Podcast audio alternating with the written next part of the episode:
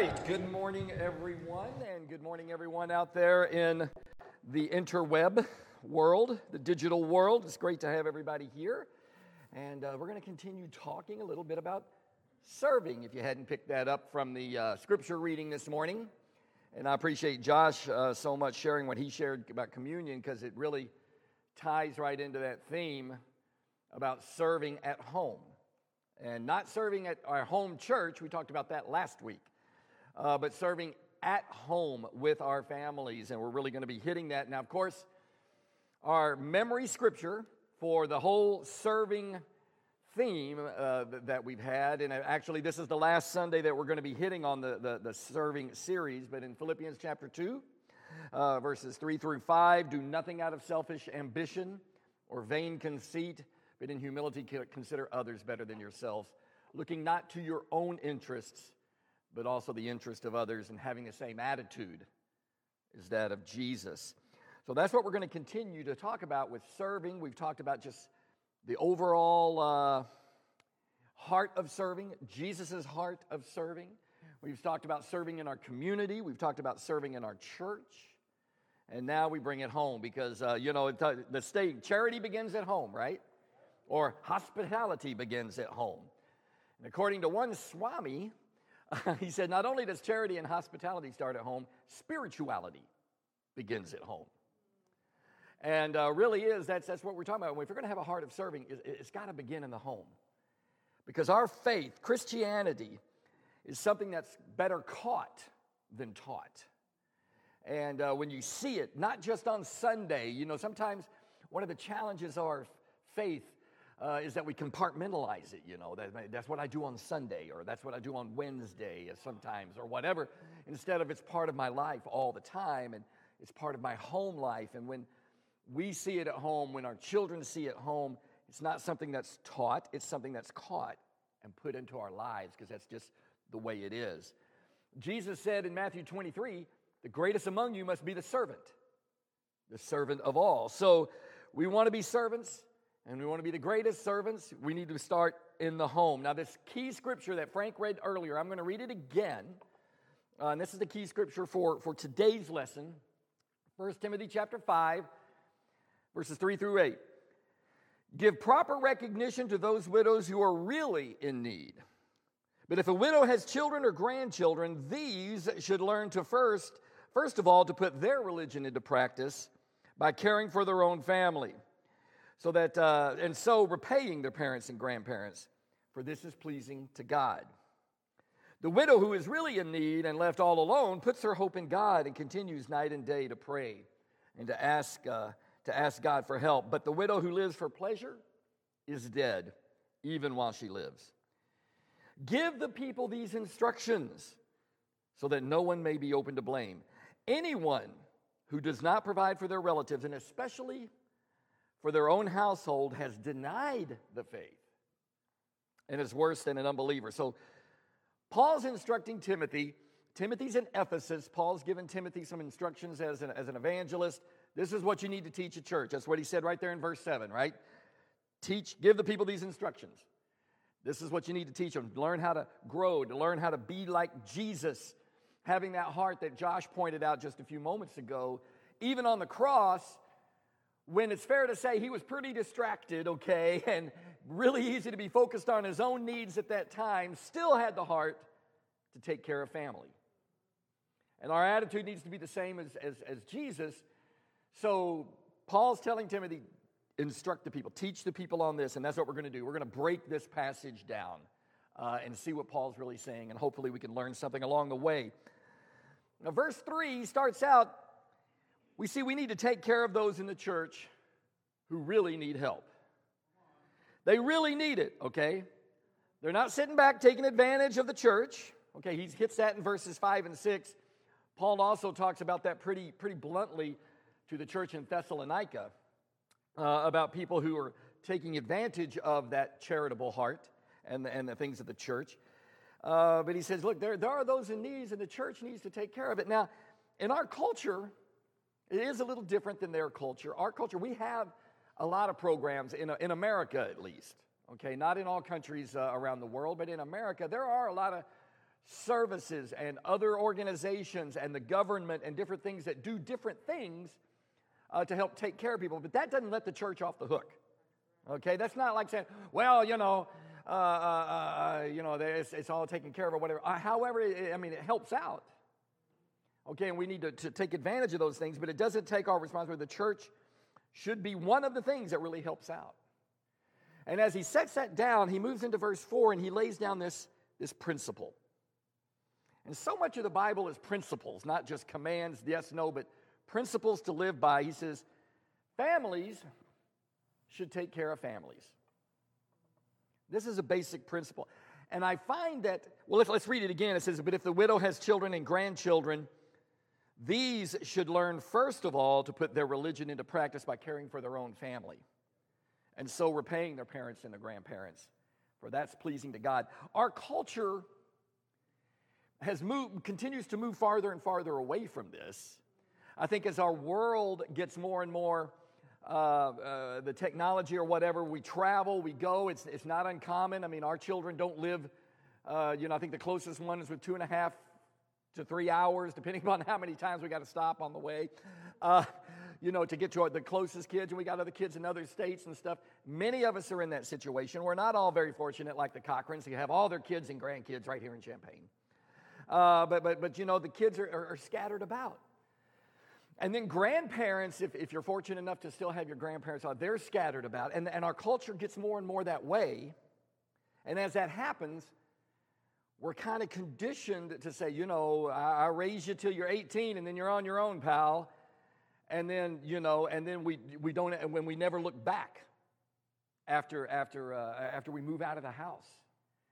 But we see here that what he's saying, what's pleasing to God, what God is, is the first line of help is family. And this extends from children to grandchildren.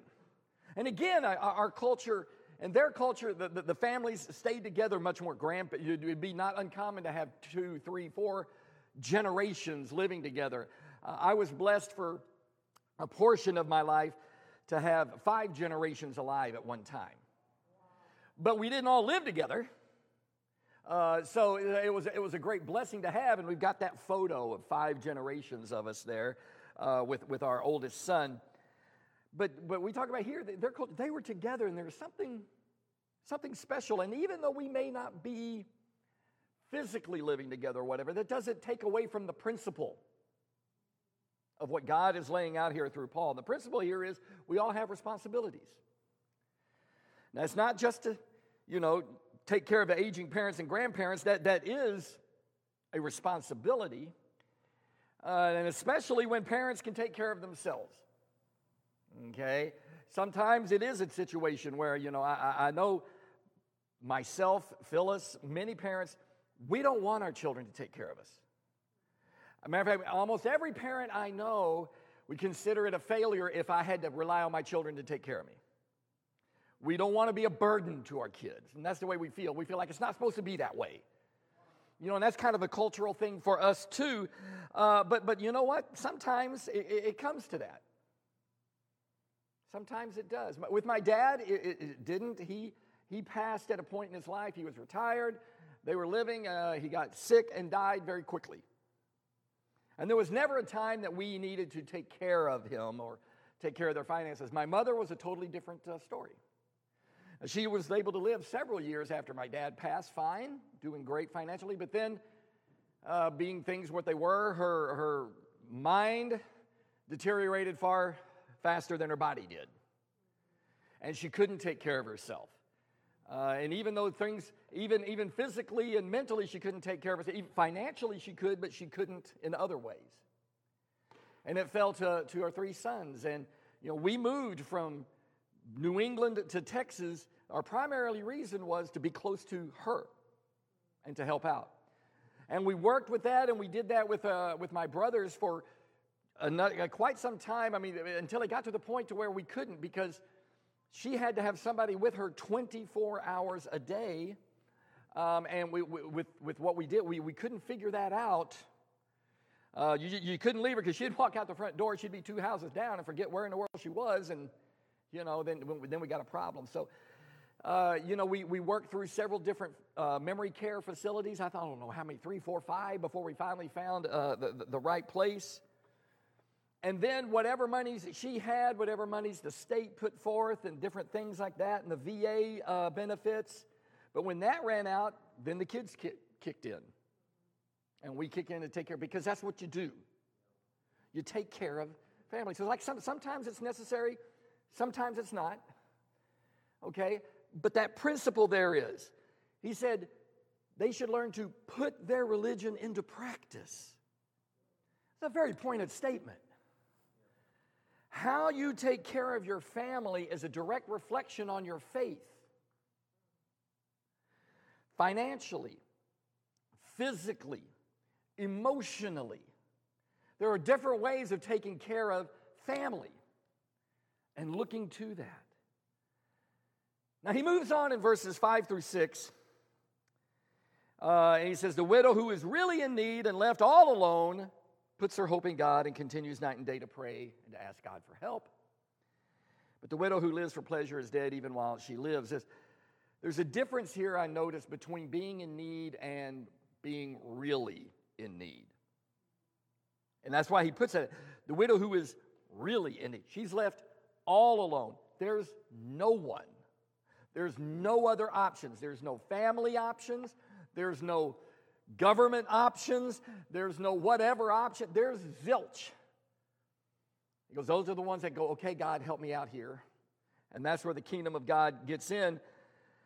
But he also speaks to those others who are really basically trying to scam the system, if you will, and get other people to take care of them when they could do for themselves. And he says, okay, that, that one, he says, those who live for pleasure are dead even while she lives. And then he moves on to the most challenging part of this whole passage. Verse 8 Anyone who does not provide for their relatives, and especially for their own household, has denied the faith and is worse than an unbeliever. Wow. Now, this is, a, again, a principle. It's not a command, but it strongly implies God has an expectation here. God has an expectation. He says, and when I'm not understanding this principle, when I'm not reaching this expectation, it, it, it reflects something very, very deep that's really going on down inside. He talks about serving at home, serving my home. My family is of number one importance. It's not my only responsibility. We all have many other responsibilities as children of God, and we've talked about those in the past. We've talked about responsibilities to serve our fellow man and our community. We talk about responsibilities within the church family. Uh, and even as Josh mentioned before, you know, we, that family, that brothers and sisters in church, and to, and, to, and to serve one another. But now he's talking about this responsibility at home. And that's the only one who says if you don't do this one, you've denied the faith. Doesn't matter if you go to church. It doesn't matter if I say, oh, but I love Jesus. He says, well, with your actions, you're not putting that religion into practice. You, you're denying the faith. You're worse. How, how do you get worse than an unbeliever? You know, how, how do you? The only thing I can imagine is, is that as an, an unbeliever doesn't make Christianity look bad because he's not a believer. Nobody looks at him and says, Yeah, that Christianity's all fake. They're a bunch of hypocrites. He goes, No, he's, he's not even trying. He's, he's not even claiming to be a Christian.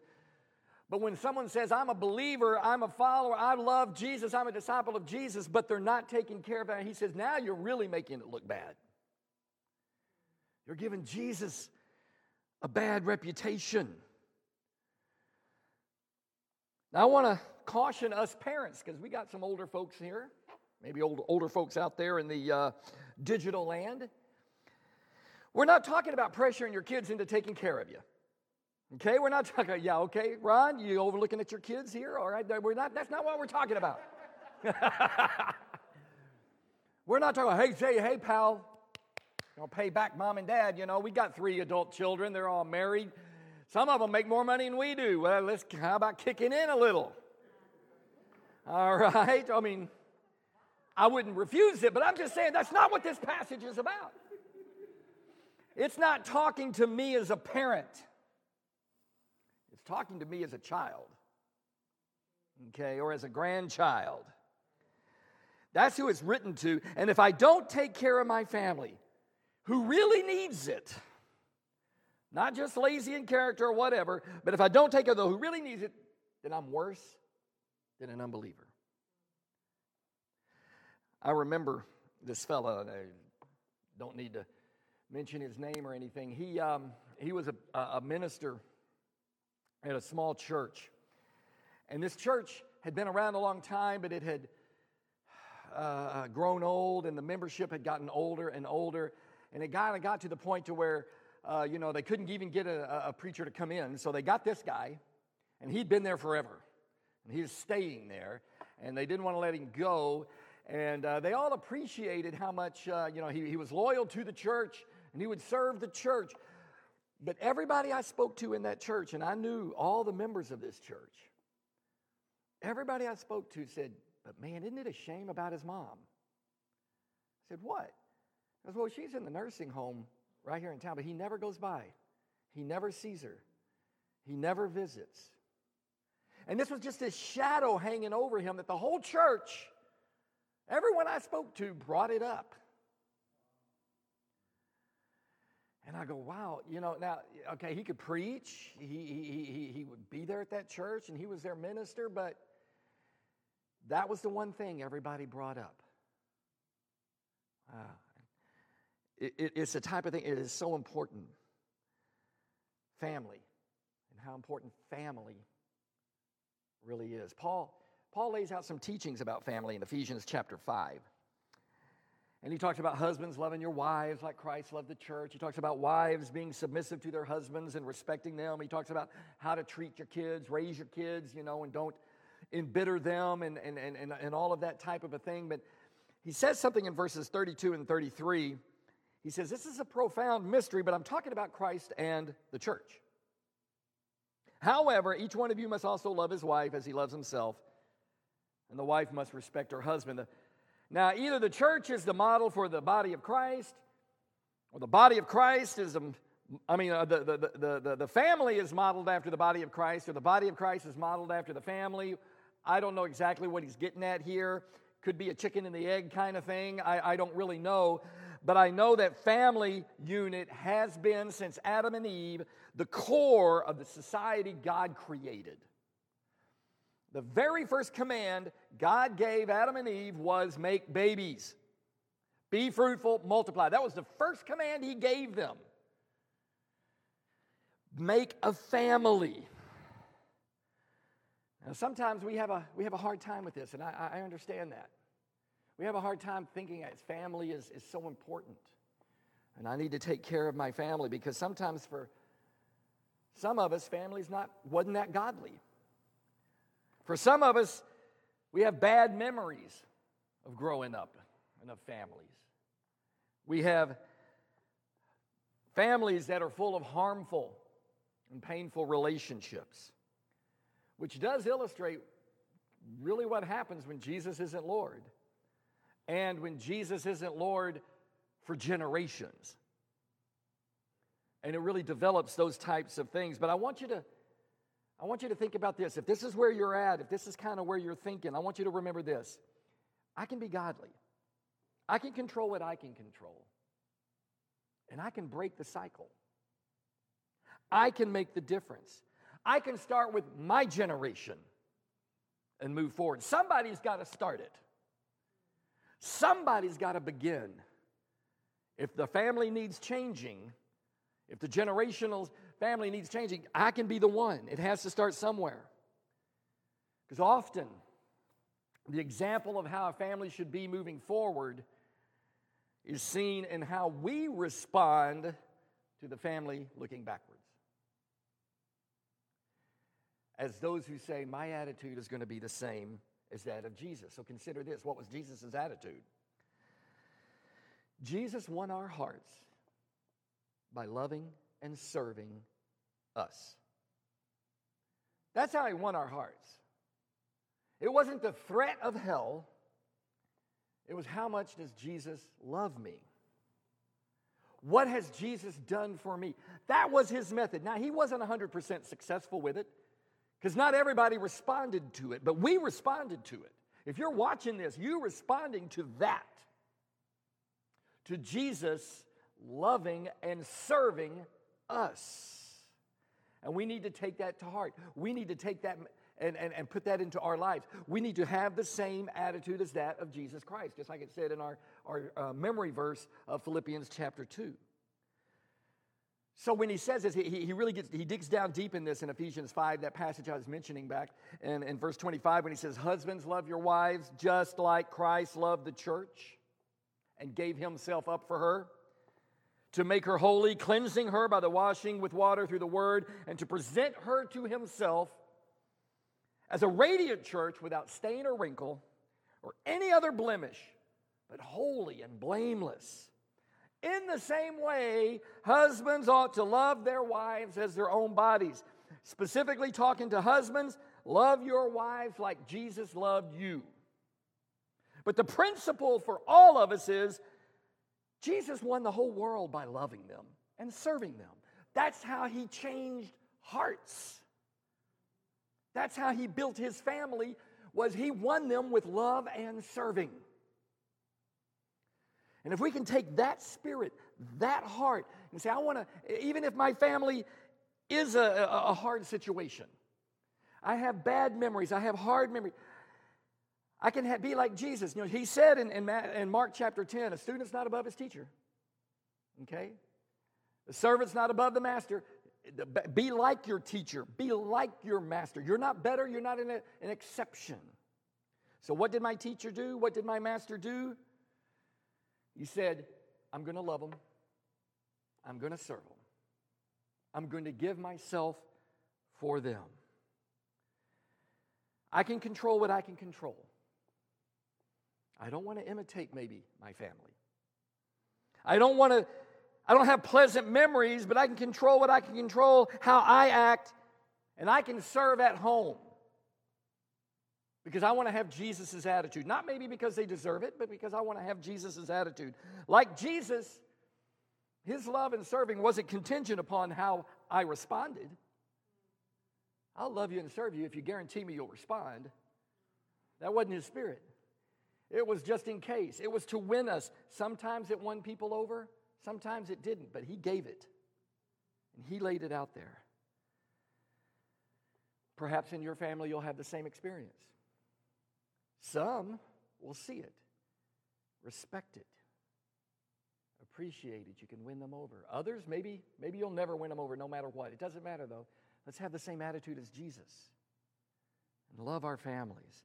Win them over by loving and serving them. And it's not just my family, maybe I grew up with, the family you got right now, the family God's giving you right now that you're living with, or your roommates, that we can do our best to serve and love and win them over. I, I know with Phyllis and I, when our marriage is doing the best, and it's cranking and doing awesome, and we're having, it's when we're trying to outserve one another. That's when it happens. Yeah, and, and Phyllis, she goes, Oh, you can serve me all you want she's, she's really hard to serve because she's going, no, no, no, I'll serve you. And sometimes we get in arguments over who can serve each other more, and that's what a stupid thing to argue over. but but when we're it's when we're really trying to outserve one another, and we don't do that all the time, and we're not 100%, we're not perfect. But you, you know, we ask ourselves, how much? What, what can I do? How can I serve? Little things. And again, I'm talking about those of you who are married and in your house, or those of you who are are, are living with your parents still, uh, or those of you who are living with roommates or whatever, it's the same dynamic. What can I do to serve here at my home? What more can, you know, cleaning the yards, cleaning up after yourself, cleaning up after others? Why should I clean? I didn't cook it. I saw the change in my dad. He was not raised in one of those happy homes. And uh, his, his, his, his, parents weren't happy together. I don't know about his grandparents. I don't know about anything else. His siblings weren't happy in their lives and marriages. And I saw a change in my dad, and the older he got, the softer he got. On the other hand, and I saw the soft heart, I'm talking about the soft heart because the older he got, the stronger and more secure he got. And he started serving. And, you know, it was weird the first time I saw him after dinner getting up and washing the dishes. Going, what in the world's going on? What kind of an alternate universe am I in? But then as he, as he just continued to grow, and the more he more he, he, he served and was giving of himself, and when he was dying and he was in the hospital and he was on the hospital bed, and he told my mom, he said, Thank you. She said, What? And he goes, You saved me. You saved my life. Because she pulled him out of that situation and taught him another way by serving him. Now, to our campus students who are watching, I, I know we got a, a, service with many campus, but I know we got some uh, that, that are watching online. Some of you are about to go home for Christmas. I want to encourage you, blow your parents' minds by serving them when you're at home for Christmas. Don't go home and go, whoo, boy, got a break. Because I tell you what, your mama wants to serve you. She wants to take care of you because she's been missing that. She's been missing being mama. But it's going to blow her away when you say, No, now let me do the dishes. Let me help you with the dishes. Let me clean the tape. Let me, let me take care of this. Let me do this. Serve. And be thinking, What can I do? Roommates, do that for each other. And having that attitude of Christ. We don't want our faith, we don't want our religion to be something that we just tack on to our already busy schedule. We want it to be something that comes forth with who we are and what we are, whether we're at home, whether we're in this building, whether the service is on with a digital service, whether we're at work, it's all over and we're serving. So I want you to think through your marriage and ask, How can I serve? I want you to think through your family with your parents and your grandparents and ask, How can I serve? Think through with your household and your roommates and ask, How can I serve? And when you do, what you're really asking is, How can I have the same attitude as that of Jesus, if he were living in my life? That concludes our series on serving. I appreciate your hearts. I pray that it will continue to move us to be more like Jesus.